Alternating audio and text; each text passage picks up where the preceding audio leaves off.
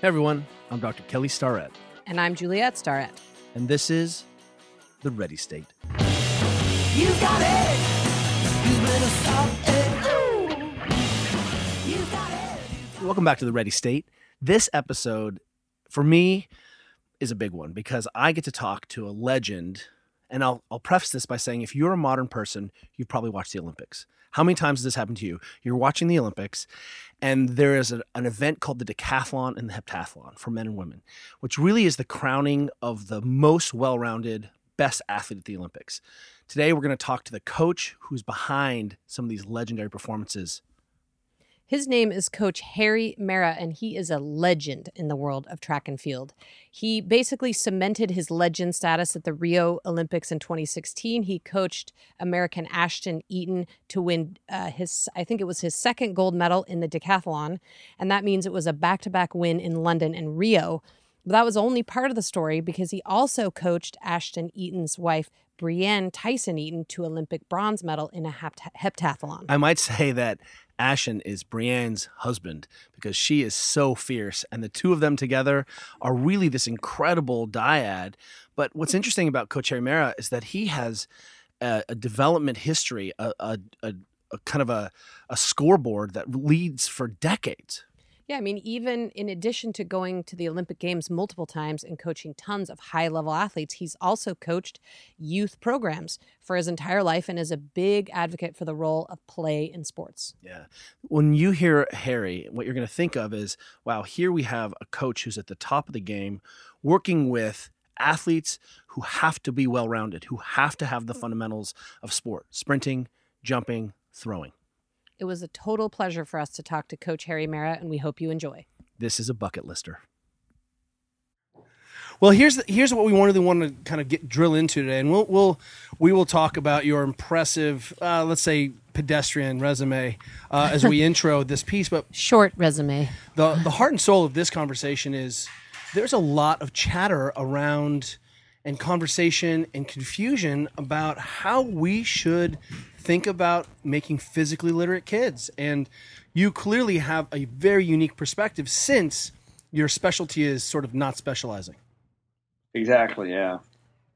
well i'll tell you what so if set us up for a little bit of if you were going to you know because the decathlon and and these multi-sport events are so demanding i don't think people realize um, how demanding they are but you really have to be a very unique person to be so competent in so many fields. I remember in track and field in high school, you know, there was a few mutant girls who would, you know, sprint and then they'd walk over and throw the shot put and we get a few extra points. But we're going far beyond that.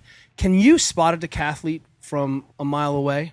And can I interrupt really quick to see Sure. before you answer that question? Can you go back in time and explain to us what the decathlon and heptathlon are, and then answer Kelly's question?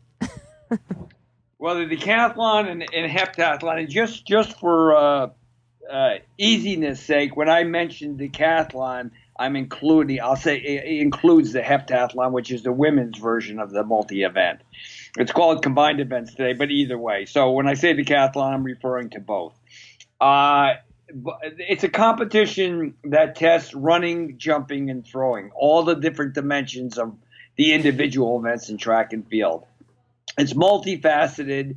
Uh, you know, there's a there's a title through uh, the King of Sweden gave Jim Thorpe because he not only won the pentathlon in Stockholm in 1912, he won the decathlon.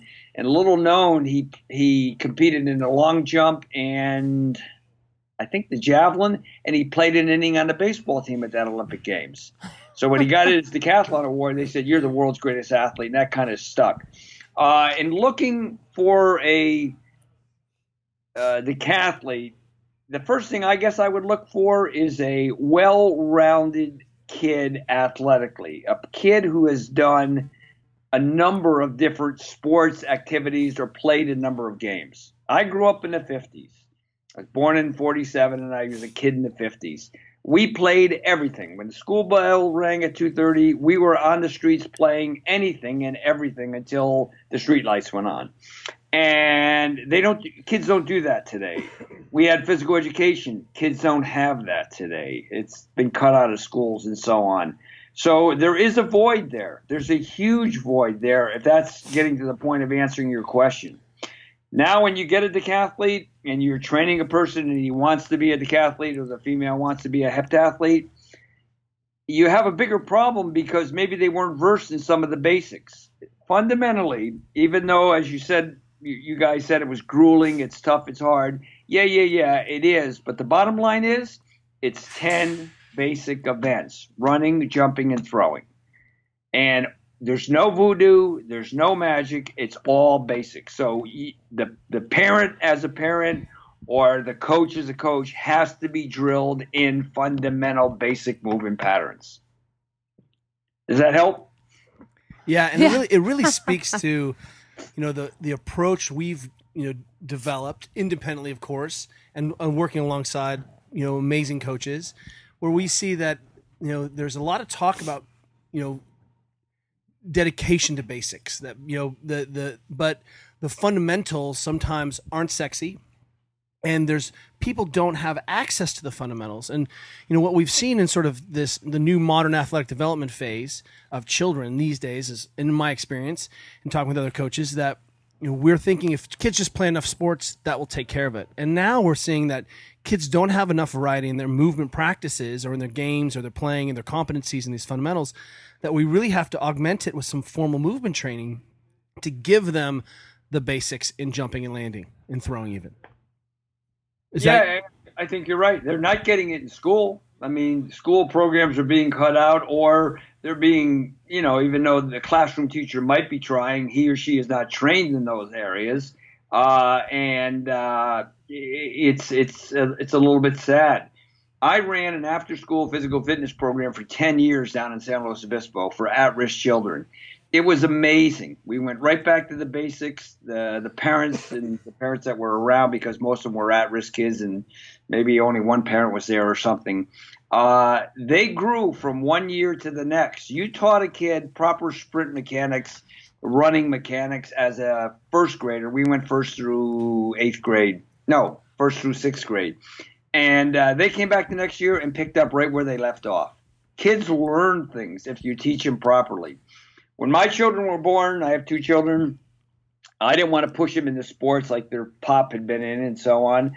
But I told them this when they got to be three, four, five years old. I said, I'm going to teach you how to run, jump, throw, and kick. And I'm going to teach you correctly.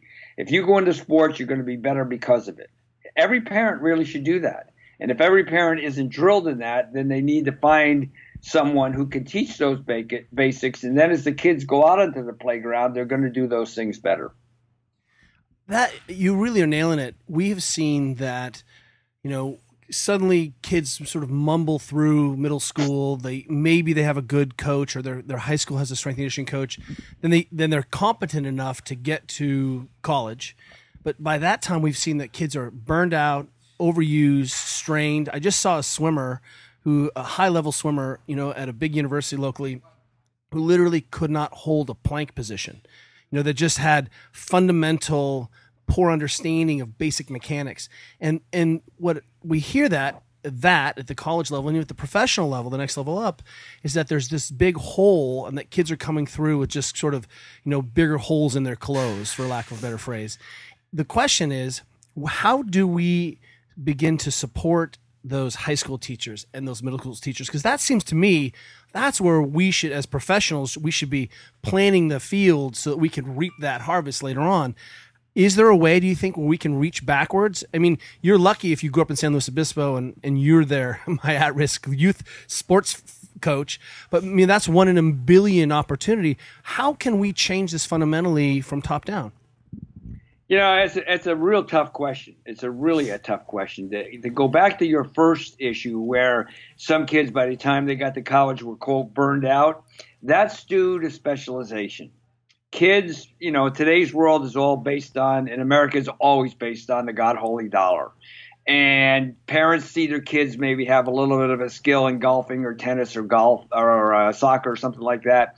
They specialize thinking, mistakenly thinking that the more attention they can get in this soccer, you know, go fall, winter, and spring, and all year, and all summer, and so on, they're going to be better. It's the biggest misnomer in the world. They're going to get better at soccer, but they're they're going to have a ceiling as to how good they are, and psychologically they are never have going to be kids. They're not going to be swimming in the pool and hanging out, and heck, we were running around doing all kinds of stuff as kids. We were being kids, but yet still playing sports, and that's where some of the burnout comes. Uh, they're not developing their kinesthetic awareness, which means their movement skills, because they were only doing one sport soccer, tennis, gymnastics, whatever it may be. Uh, so by the time they get to high school, uh, they, you know, they may make the basketball team or something like that, but their broad base of ability is going to limit them as to how high they can take that sport. Uh, here's an example, maybe uh, in the decathlon. Uh, Ashton Eaton uh, was not the best of throwers when I first got to Oregon uh, seven years ago. We worked on the throws. We were making some inroads in the shot put and discus, and but not making any inroads, guys, at all into the javelin. And he came out to practice one day, and he had no concept whatsoever. Came out to practice one day, and he was walking over towards where I was standing, you know, to start practice, and he was fooling around with his buddy, and they were doing like taekwondo kicks and and with their legs and with their arms and turning your hips and all that. And I thought for a second, I said, "Damn, you know what? He was a black belt in taekwondo as a little kid." And I took when he got there, he didn't even warm up. I gave him a javelin, put it in his hand. I said, "Trot up to the line and just turn your hip like a taekwondo move." He threw 33 feet farther than he ever did in his life. That came from another sport. Or you were the worst coach in the world, who suddenly became the best coach in the world. A 33 foot PR with a single cue. You are a genius. Yeah. Genius. Well, if he didn't, if he didn't do those uh, that other sport and others, he was a wrestler. He was a football guy. Uh, he played a little basketball. He played baseball. He was an unbelievable baseball guy. If he did so, in teaching any of the skills that he wasn't familiar with in the decathlon, and Brianne the same way, she was a great softball player and soccer player as a as a kid growing up. Then I took from those, and I played all those sports, knowing what that movement is, and if it related to the shot put or the high jump, I brought it back to them. They had a familiarity. One of my best feelings, emotional feelings about Brianne and Ashton isn't the gold medals, isn't the world records, isn't the championships and all that stuff, is about the second, maybe the beginning of the third year I was there with them. They said, Hey, coach, this high jump is just like the javelin, isn't it? I said, Oh, it is, really. And they were starting to get an understanding of the interrelationships between mm-hmm. one event and the other, and that became that was because of their background in athletics. Does that help you? Does that answer your question, or I missed? No, that that's that's exactly right. And and actually, one of the things that you bleed into is that you are pretty fluent in a lot of basic mechanics. And I suspect that if I give you enough time in any, you know, a couple days in any sport, you would be fluent in that sport. Do you think there's we see that dearth of experience at the coaching level? Coaches are so hyper specialized that they can't see, they can't you know, get out. I remember there's this is the example. I remember some Russian thrower who said, the more maybe it was like Al Oerter or someone is like, the more I threw everything else except my implement, the better I got. You know, the more I, you know, threw the baseball, the more I threw the javelin, the more I huck stones. You know, do we as coaches need to also get better and a little bit more fluent in understanding and play? Yeah, absolutely, absolutely, absolutely. You really I finished my lectures here, and I've been sitting around just having coffee with the younger coaches. A lot of them are Division two. I said, stay there. Don't go to Division one. You're 24 years old. You stay there. You learn all the skills. Maybe they were a sprint coach or a high jump coach or something. Learn all the skills. There's interrelationships there. And yes, there is a tendency today, uh, Kelly and Juliet, to specialize as a coach. It's a big mistake when I was growing up, when I was trying to get a job in coaching at my age back then, you better have known all the events because there were no assistant coaches at the time, and you would have a better job if you a better chance at a job if in fact you knew all the events. So we learned them. We learned them all. Now the specialization is a little bit of a problem. It's you have to be broad based. I use three principles, Newton's laws, and, and I tell people you can argue with me all you want about a technique, but you can't argue with Sir Isaac Newton. The law of inertia, the law of acceleration, and the law of action reaction. And I can apply that to any movement pattern in any sport, whether it's lifting weights or a guard pulling in football or a guy stopping on a dime and taking a, a jump shot in basketball, et cetera, et cetera. I don't know when the guards should pull in football because I'm not a football coach, and I don't know when they should do a certain play in basketball. But the skill and the movement pattern, I can teach it. I can teach it. That's not egotistical. That's just fundamental, basic physical education. Right, because you understand the principles. The Uh, principle. And then That's if I could just go back for a minute to the specialization conversation, which we've been having a lot lately. And by way of background, we've got an 11 year old daughter who is in a club volleyball program. And I see firsthand how difficult it is to avoid, as a parent, uh, encouraging your child to specialize because everybody is sort of on a treadmill, so to speak, of thinking, I've got to do this fall and then I've got to put my kid in these six camps. And if I don't do that, they're going to get behind. And even Kelly and I knowing um, exactly what you said before about how it's it's actually worse for the kid in the long run to specialize. You know, what would you say to parents um, in terms of how they can just create natural breaks in their kid's schedule and not get sucked into this super specialization treadmill? I think it's uh, if that was the case, if a parent was came up to me and asked me that question, that's a good question you asked right there. Um, it's almost a paranoia that in the parents' case that and, and, and rightfully so. It's not anything against them, but they're thinking, hey, if I take my daughter son out of this volleyball situation, they're going to quote fall behind, and therefore when they come back, somebody else is going to be better. He or she's going to get that scholarship, and not my kid, or something like that. Oh, that's not- you. You've hit it right on the head. I mean, I've actually heard parents say that exact thing to me. All right, here's an example. I was at UC Santa Barbara as an assistant coach, as a young coach back in 75 to 77. They had great volleyball teams, men's volleyball teams there. Uh, Gus Mee was the head coach, and they were banging heads with UCLA and all the top programs. More people would come to watch the volleyball program uh, games than the basketball programs at the time. The second year I was there, the volleyball players came to us, the track coaches, said, "Teach us how to jump." We're powerful, we're strong, we're lifting weights. We don't know how to jump. They asked the track coaches, they asked experts. Uh, I had a decathlete that was came out of Michigan State. He was six four in the high jump, not very good for a world class decathlete. I had him play basketball every day before as a warm up before we did our weight training. And in the fall, we were weight training four days a week. And eventually, he could dunk a basketball, but he wasn't very good at it. Eventually, he could take off from the foul line and dunk a basketball. And, and he jumped six feet nine inches that spring. And somebody said, Well, it was all the plyometrics you gave him. It had nothing to do with plyometrics whatsoever. He didn't really get that much springier doing it. He learned the art and the skill of jumping. So what I would tell that parent is, okay, if, if Mary wants to get, you want to take her out of volleyball, and you see that her weakness is she's not strong enough, send them to Kelly and you guys. If if they're not supple enough, then find a specialty person who's good on flexibility or yoga or something like that. But uh, it's more than one dimensional in order to be a great athlete in any sport. It's more than one dimensional. One of the conversations that we regularly have is if we remove the our fetish, fetish fetishization of professional sport, right? Which is about because it really is. I mean, professional big money sport has worked its way into college, and unfortunately, just drags high school along with it. But if we're talking about making competent, skilled people who enjoy moving, would you say that there are found besides foundational positions, which I think we all agree in foundational movement skills, are the foundational experiences that you see, you know, kids who played soccer or they had a hand-eye coordination or they did some kind of sliding sport or they had an aerobic base earlier.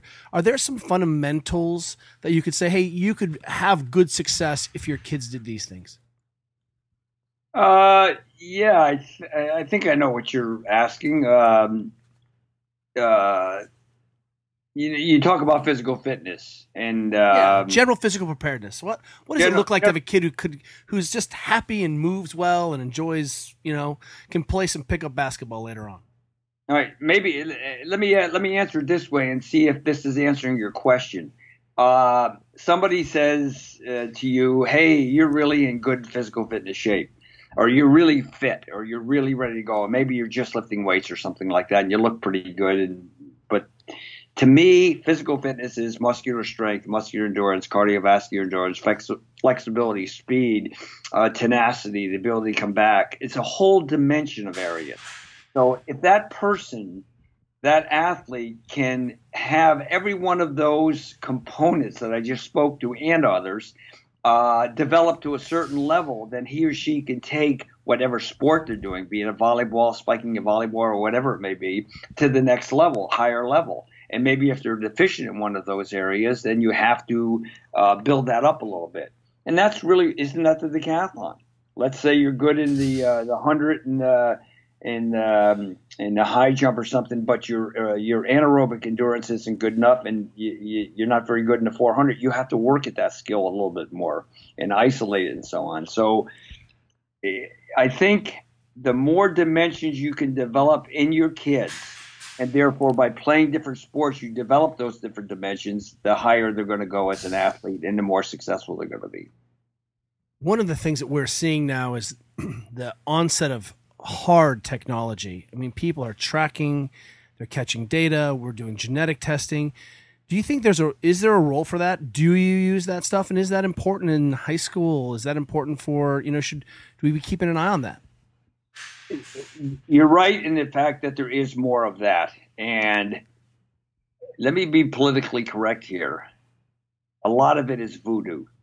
A lot of it is voodoo. A lot of it that's being done is being done by the scientific people simply so they can publish a paper. And that's pretty hard line. People will say, wow, Coach Marra, uh, you don't believe these scientists? Yes, I do believe the scientists. And there's fundamental movement patterns in all particular skills. A lot of them come down to proper sprint running mechanics. A lot is written about uh, new ways of running fast. I just read an article, Kelly. This one blew my mind. I read an article saying sprint. Uh, a scientist said this: sprinting is a very unnatural uh, movement pattern for the human. and my, I read it to my wife, who is a physical education uh, uh, major, and she said, "What? You tell that person that when those cavemen were running away from the dinosaurs, there was no unnatural movements. Those guys were moving." You know, and the Indians, when they were chasing the buffalo so they could eat at night and, you know, get a buffalo, they were moving, man. And two people said the same thing. One was Carl Lewis, at his lecture out here today, and another person said the same thing. I said, now wait a minute. So we're listening to a scientist say it's an unnatural movement. It's the most natural in the world. So much so that I might let the cat out of the bag. I'm going to do a research study, not on analyzing um, Usain Bolt sprinting and then trying to tell young kids this is how you do it. I'm going to do a research study with the kinesiology department on little kids and how they run correctly until a coach tells them otherwise and screws them up, and uh, show that the little kids do this, and then you move from that direction. It, they're doing it well. Why won't they do it well as they get older? Unless some coach told them something different. So I love that. I'm not against scientists. I'm not against scientists, but I think, you know, without expanding the point without spending too much time on it, I was eight years old. I made the little league team as a kid. My father was the baseball guy, so he taught me baseball first. Probably I shouldn't have made the little league team. I should have been on the farm team or something like that. But I was decent, so they put me up there. Uh, my dad came to the first game. I'm playing center field. Guy hits a routine pop fly, not a problem at all. I got under it. I caught it, but I caught it with the basket catch. Yeah, back in my day, Willie Mays was my hero. He was the center fielder for the New York Giants and then the San Francisco Giants later. And I caught it with the basket catch. So on the way home that night, my dad said, Hey, um, why did you catch the ball that way? I said, Well, Willie Mays is my hero. He's the greatest player ever. And he goes, No, that's what Willie does. You watch Willie and you learn from him and you take what is good for you and leave the other uh, other part aside. And I didn't know that at the time from the standpoint of coaching, but that's exactly what we do today. We look at other athletes, we say, "Hmm, that's good. It's technically sound. That will work with the kids I'm working with, or it won't work with the kid I'm working with." So you pick and choose. So the scientists will give you some information, but it can't be empirical data that you just totally accept without some uh, understanding. I hope I wasn't too wordy. No, that's exactly right. And I think you bring up this really interesting concept called universalism. You know, I have had the good fortune of working with Dan Pfaff. Um, he's sort of, uh, you know, of course, you guys are in the same field, um, and he believes that there are there are universal ways that the human being is supposed to move, and that the only differences ultimately are the length of your femur or the length of my torso, or you know, my ulna is different. So, like tempo maybe look different, but there are universal positions that human beings reflect, and what I heard in that is, you know, maybe you almost ascribing to the same theory in a different way. Exactly, it is. There's a fundamental way in which to uh, to uh, let's pick on running on to sprint properly. If if you're standing there and at attention, and I want to push you over. Here's a simple example. Want to push you over, and I use just my index finger and put it on your chest and try to push you. Probably I'm not going to push you over, and I'm going to create some forces, but not a lot. If I put my full hand on your chest, I could probably have an easier chance of pushing you over. Why? I'm creating more force against resistance with my full hand than I am with my, just my finger. If I sprint and only stay on my toes, one, I'm negating the uh, the lever down there, the ankle lever, which can help propel me down the track, as opposed to getting my full foot on the ground in a neutral position and then get a stretch reflex off the heel hitting the ground when you sprint, not leading with the heel, but you get a stretch reflex. I'm propelling myself down the track faster. So yes, that's universal. Now Bolt may take uh, longer strides because of the guy's a monster. He's six four, six five, something like that. And uh, Harry Marra at five five six. I couldn't take any strides anymore. I'm too old. But uh, you know, uh, they're going to take a whole bunch more strides and so on. Fundamentally, the same pattern, uh, maybe different tempo, as you said, uh, Kelly, but um, the same position. Yes, there is a universal way of doing it correctly. Here's another example. Let's say the kid comes to practice today and his hamstrings are really tight and uh, quadriceps are really sore. He hasn't recovered from a workout a couple days ago or something like that, but yet you still want him to do some running. If a human being runs correctly, absolutely correctly, be it tight hamstrings or, and and or tight quads or or whatever, if they run correctly, they will not get hurt. The only negative thing, or not negative thing, the only thing that will happen, they won't run quite as fast that day because maybe that muscle hasn't rec- uh, recovered or the central nervous system hasn't recovered enough or something like that. But if you're running correctly, even if you're sore, stiff, flat, whatever, you'll still run uh, safely, but you just won't run as fast. If you're trained to run correctly, or no one messes with your running pattern. Exactly. Yeah, Uh, yeah, yeah. Well, I just wanted to go back a little in time because I, I think if I'm correct, you've been coaching for almost 55 years. Wh- What uh, is I've been in the sport for 55 years. Probably been coaching for 40 something. 40 something? But regardless, um, you've been in and around the track and field sport for the, most of that, most or all of that time. What is it that you love about coaching track and field? One word. One word. The challenge of it, and that's what keeps me going today. I chose the decathlon a long while ago because it was such a big, you know, as opposed to doing. I, I coach track and field, obviously at all the events and so on, but then I really started to to really go after the decathlon. I chose the decathlon because it was almost unbeatable, and it, it in effect it is unbeatable. Um, you know, even the Nations World Records, there were other there were events within there that could have been better, uh, and that's the nature of it. So it's a tremendous challenge, uh, Juliet, and I like a challenge. It's exciting. Uh, I want I want to think that I can beat it, and, and if I can on a certain day, you know, we all have bad days. The athletes do, the coach does, or whatever. But it, it's enough of a challenge to say I'm coming back and kicking this butt, and uh, that's what keeps me going. That's what I like. One of the things that I really like watching the Olympics or World Championships, and the heptathlon is a great example, is that all of the women, the amount of support and mutual respect for inter athlete seems to be really high. And I, I, of course, I don't know the politics. I don't know the the infighting. We call it paddle ticks and paddling, but it seems like, and again, I'm just pro- I'm projecting, but because you're moving against a standard, always working against a standard, it changes some degree. I mean, clearly you are always competing against another human being who is ruthless and smart and savvy and working hard, but against that standard, it almost sets decathlon heptathlon up as a different event in a mindset. Do you feel like that mind, that growth mindset opportunity somehow stems out of that? That you can never master this? You're, you're, you're maybe the best in the world, but you're only ever against the standard? Yeah, I think so. I think so. There, and you're correct. There is a brotherhood, sisterhood among the, the, the deck and the hep.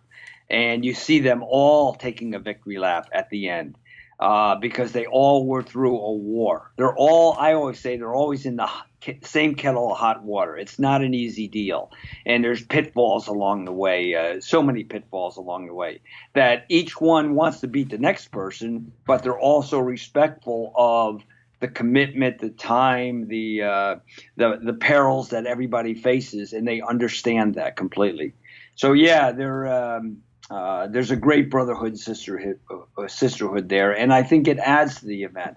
I only wish that in the Olympic Games and the World Championships and what have you, the big meets, that um, more education to that aspect of the event wouldn't would be uh, would be broadcast and educated to the people watching.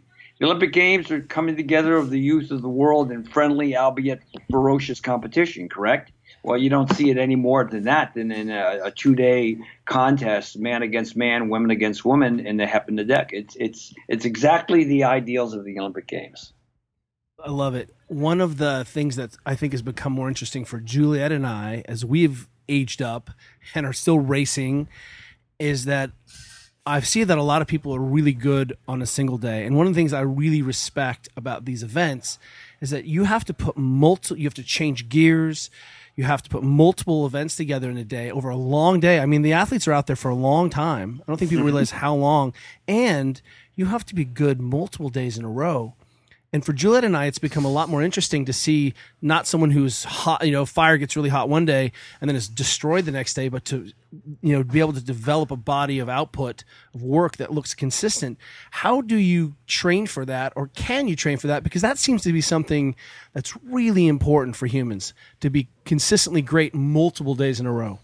Absolutely. And that, that is an excellent question. And it's an excellent perspective on your guys' part. All right, here's the deal. I've been interviewed more of late because of the, the last seven years because of the exploits of the great exploits of Ash and Bree, obviously. And one day, uh, at two, three, four years ago, I don't know, a guy came up and says, Harry, what's the deal? Every major meet that Ashton does or Brianne does, they're ready. You have them ready for seven events for Bree and ten events for Ash. How do you do that? And I I never thought about it, and and I and I said, you know, I I have to think about that. So I thought about it that night, and you know where that came from? That came from where this, the first part of this conversation today came from. That came from Harry Marra, eight years old, playing in the streets of Cohoes, New York, day after day after day, all the different sports and and not necessarily in a physical education setting that helped but just playing the sports. You figured out how to throw a football and how to get ready to play a hockey game and how to throw a frisbee and how to jump over a uh, a bush which was a hurdle and stuff like that. So all of that came from that background. And yes the other answer to your question is yes you can train for that. With Ashton and Brianne and all the other kids I've coached over the years, we put that into a situation. So maybe at some point during the practice, we're practicing the long jump. I'll say, okay, two more jumps. Eaton up. You got two fouls. It's the Olympic Games. You have to get this third one in, it has to be good technique. So I would put the pressure on them periodically in practice to get it done. So you mimic you, dress rehearsal, just like the Radio City Music Hall does dress rehearsals, rehearsals and stuff like that. You do the same thing in your practices.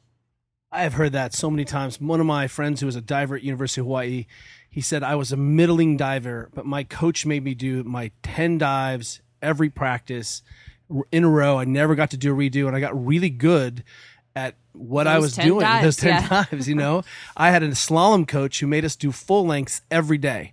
You know, we always wanted to do little technical drills because we didn't want to suffer, but he made us run the river like we actually did. And and you know, you really do get competent at that. It brings up this piece that I think you you're talking about is the the model of you in the field playing in the dark and shoveling the snow so you can play basketball. And you know there's a lot of games we play as kids that have certainly eroded. Like we had a cy young award winning pitcher tell me about the fact that he played this game as a kid where he would throw the ball a tennis ball against the wall and if you caught it you got to go again. If you dropped it you had to bend over grab your ankles and you got to be pegged by the person who threw the ball and so like and so you got a you got you know you Kids took a are so tennis ball to the butt. But what it did was these kids didn't ever drop the ball ever. They built Yeah. in this game where they were they were highly incentivized. And some of that play you know i I wonder if hopscotch teaches single leg control to girls for example. You know what i mean? And and and have we and are we missing sometimes the need for play and that the play can really guide us back more structured play play with rules play without rules how do you where where does play fit into all this It, it- you're hitting it right on the head. Uh, a number of things. Yes, we need more play. Yes, we. Uh, uh, my son Andy is my youngest. He's going to turn uh, 40 here in uh, in April. But uh, he grew up in San Mateo, uh, and he hung out with a gang of kids, and they started playing. But they ended their playing together after school a lot sooner, say, than I did. Maybe by the time of seventh grade, they were done. They didn't go through eighth grade and maybe freshman year in high school and so on. It started to break up and, and so on. So that was a sad point for me. You know, they just got into other things. Maybe computers were coming up at that time. Uh, we need to get back to more play. Uh, shoot, I just lost my my uh, train of thought here for a second. But um, uh, uh, I, I I lost my train of thought. I'm sorry. Well, that's okay. That's okay. I, well, I, I've got one back to the. Well, we're, we're talking a lot about kids and play and generally, but um, you're obviously at the pinnacle of your your sport, coaching two very well known athletes. Um, when you look back down sort of the track and field pipeline to local communities and schools, um, is it possible that out of those kinds of programs there'll be other athletes like the ones you're coaching, or you know, is there not that base and you won't start seeing those athletes? You know, uh, I, I I'm not sure of that answer relative to will we not see them or will we not or, or will we see them. The bottom line is this: if you teach, if coming out of a school you have an athlete who's pretty good, and he or she has not done a particular skill yet, or has been taught that skill in a correct fashion, doesn't have to be explosive, jump high, run fast, or anything, but do it correctly then it's an easy transition. Way back in 1975, at when I was at UC Santa Barbara, uh, I saw a junior college kid who never was a good athlete, but he never pole vaulted before. He came to the university. The guy who was coaching the pole vault at the time saw some pot- potentiality. He taught the kid how to jump correctly. And in 75, first time the year kid pole vaulted, he went 16 feet. That was pretty good back. 1975 on like That's a, impressive. a sketchy sketchy pole that's ridiculous that's Those amazing. poles were so sketchy, uh, Kelly, that you looked at them sideways, they cracked, they broke. Well, you know that's that's like uh, our good friend Erin Cafaro is a two-time Olympic gold medalist, and she actually was just a walk-on at University of California, Berkeley, on the rowing team. Um, just naturally a beast and a gifted athlete, and they taught her how to row, and she went to the Olympics and won two gold medals. That's fantastic. Yeah, because if she was an have- athletic person. and and maybe she had good movement patterns as a kid through some sort of parents or physical education or whatever, and then they and now she's getting a little older and mature, a little stronger. And so on, then uh, you could teach a new skill, and because the patterns were correctly, wham, away she went. Great job. Yeah, Now, what, one of the things that I think is remarkable about about your coaching is that you have had market success coaching men and women. Do you find in in in track and field is it common that most of the coaches are coaching both sexes? And Uh, no, go ahead. Go ahead. oh, and this and and how do you shape that differently? Because I'm in love with coaching middle school and high school girls right now. Like it's my it's my favorite thing to do in the world. Like I just feel like there's this hole in the world, and I had no idea that I might even have a knack for coaching twelve year old girls. Well, you know what? Eh, You you like that. You really enjoy that. It's what your passion is right now. So obviously, kids aren't stupid. They see that, and they see. Then they develop a the word trust in both you from a coaching standpoint of view, and maybe even from a guidance standpoint of view. And I think, in answer to your question, uh, you know, is it different to coach a uh, female as opposed to a male? Initially, you have to develop a trust in whoever you're coaching. All right, male or female. You have to develop that trust. And that trust then can't be broken in any way, shape, or form. And then once that trust is established, then the little nuances. Maybe you treat this per- maybe you treat the guy a little bit softer gloves when you find out what his or her his personality is like, as opposed to sometimes the girl's a tougher person and, and you, you you get a little, hey, come on, get, get get your head out of your backside. Let's go. Let's, let's get after this next throw. So I think it's a matter of psychology, you know, and uh, and understanding that person and knowing that uh, that person knows that you're there for them. Uh, and um, with Ash and Bree, husband and wife, you know, at the end they were boyfriend girlfriend at first, and then engaged, and then husband and wife. Uh, people say, "How did you do that, Harry?" And I say, "I don't really know, but I did." and and in, if Ashton threw a shot and it wasn't right, I would address him a certain way. And if Bree threw a shot and it wasn't right, or we had to make a change, I address her a certain way. It's just the nuances that you find of what makes people tick. Yeah, understanding what drives them. Well, and Yeah, the, absolutely. this relationship that that human skill development is is about human interaction. It's not just you know the Russian Drago you know product of some kind of you know cold scientific sports machine. It's not. It's really you know coaching. I feel like is messy. You know, it's it's it's there's so many variables. And speaking of the number of variables, you have been coaching five Olympic Games. Do you feel like athletes have gotten better since Barcelona, or is something changing, or is it the same caliber of athlete, but you know the details are, are cleaner? I think athletes are improving. I mean, world records are still being set. Hopefully, it's not with you know performance enhancing drugs and activities and stuff like that. Uh, and we police our sport pretty closely, uh, you know, in that in that respect. I mean, there's some issues out there, obviously now with the Russians and, and what have you, and all that stuff that's going on. But yeah, I think athletes are getting better. In general, I think coaches are getting better. There's more and more opportunity. I'm at this conference right now, as I told you. There's a million 24, 25, 26 year old young college coaches. They're able to interact with older coaches, experienced coaches like myself and others that are here. When I was coming up, I had to get on a plane, fly down to Texas, and hang out with Tom Tellez. And uh, when he was coaching Carl, I said, I want to just follow you around and then I'll buy you dinner at night. Let's chat. And we did that. So, yeah, I think coaches in general are getting better. There's more availability out there. I think if we had the physical education programs in the junior highs and the uh, the more play time, I think it would even go to a higher level. Higher higher level.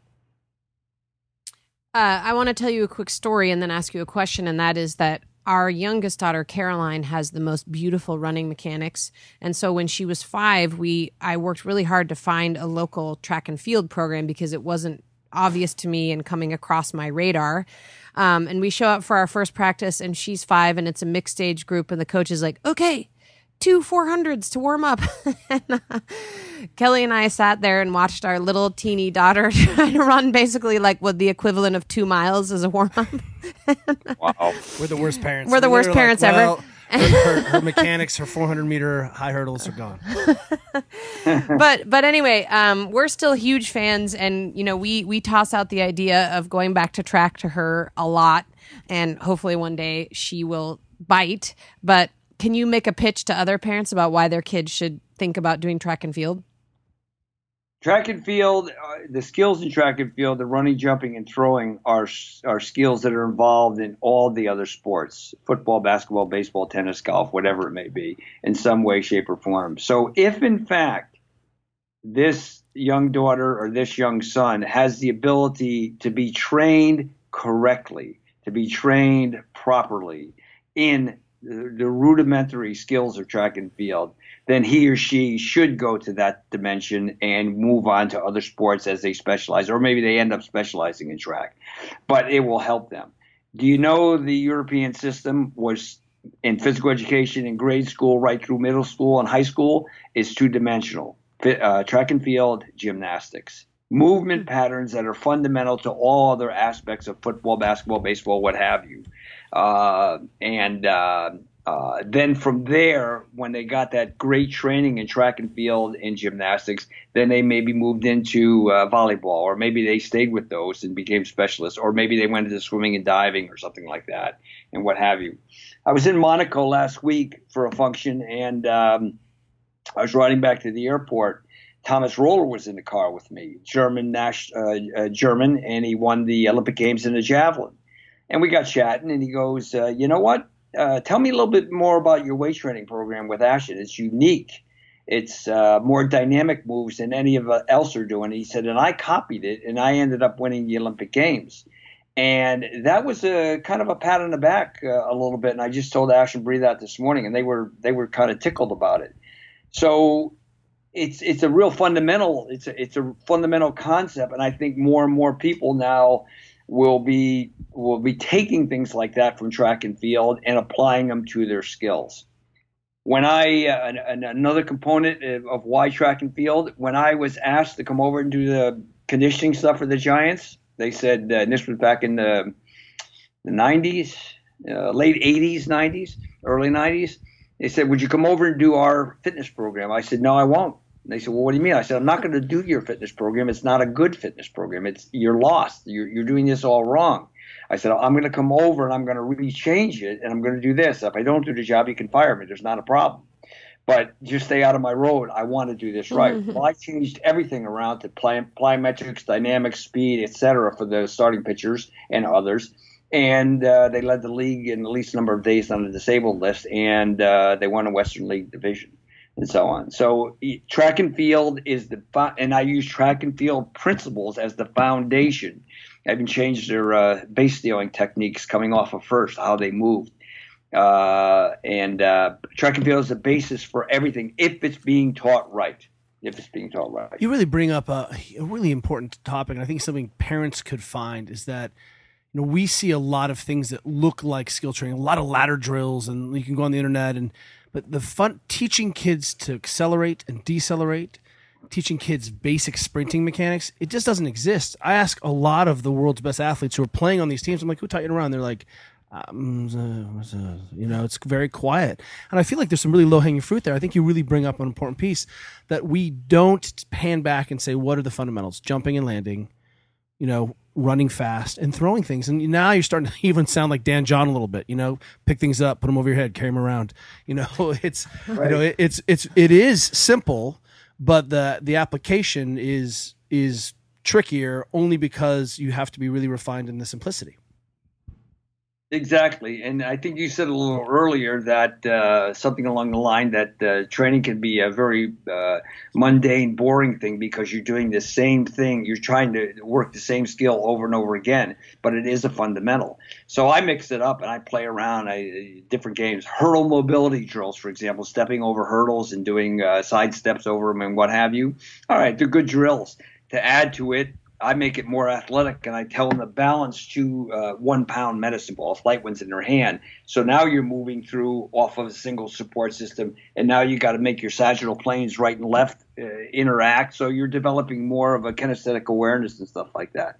But yeah, the, the basic fundamentals are, are all it takes. Carl Lewis yesterday gave the talk here on sprinting. Carl Lewis is a great athlete. Everybody knows that but he's a young coach. He's just started coaching at uh, Houston maybe a year or two ago. He did an impeccable job of delivering what sprinting is all about. You don't need to hear or listen to anything else. He hit it right on the numbers. It was great, and it was just fundamental moving patterns. Do you think we have we are reaching the pinnacle of what human performance is? I mean, you know, Ashton says he's he's feel like he's he's trying to show people how far they can go and how far humans are what they're capable of. Are we even close, or or should we expect incremental gains, or are we still just figuring it out?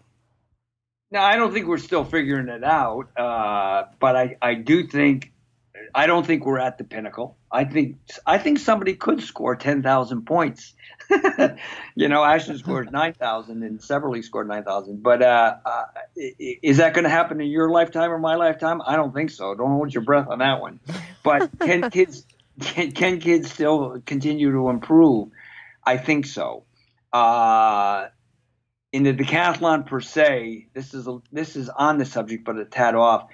It may be a while. Maybe somebody will break Ashton's record pretty soon. I don't know, but uh, it may take a little bit longer, only because a lot of people aren't going into track and field. If they're that talented, they're going to probably go football, basketball, baseball because they can make a lot more money than they can in track and field. But no, the the physical end is open. Uh, maybe this is the best answer right here. I never went into coaching to to develop Olympic champions, to develop world record holders, to develop NCAA champions. None of that. None of that was ever on the r- radar. I went into coaching for one reason, and it's similar to what your passion is right now, Kelly. What you're talking about coaching junior high school kids.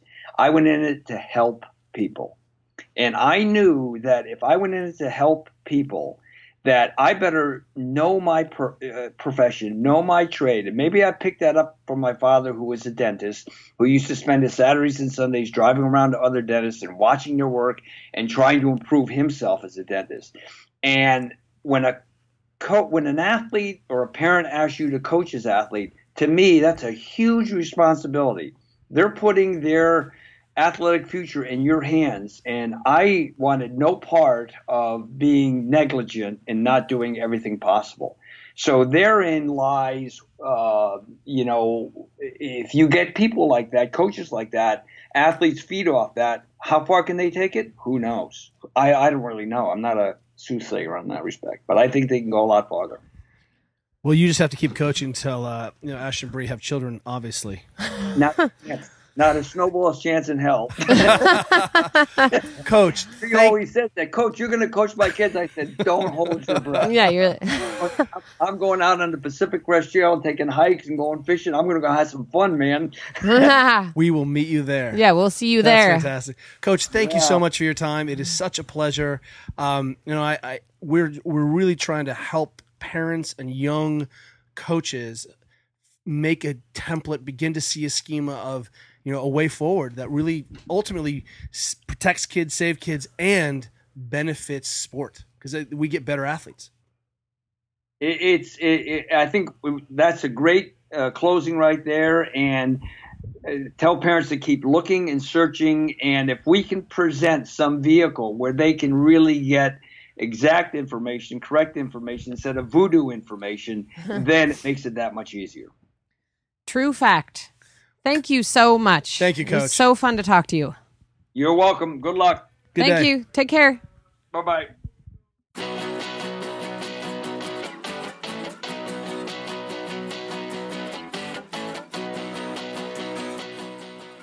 Thank you for listening to The Ready State.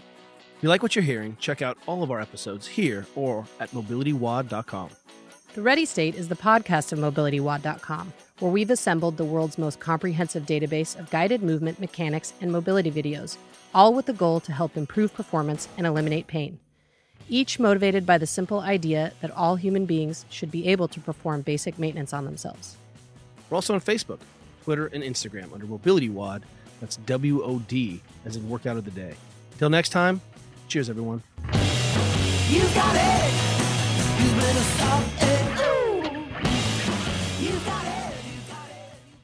Kelly Starrett is a New York Times bestselling author of Becoming a Supple Leopard and Ready to Run.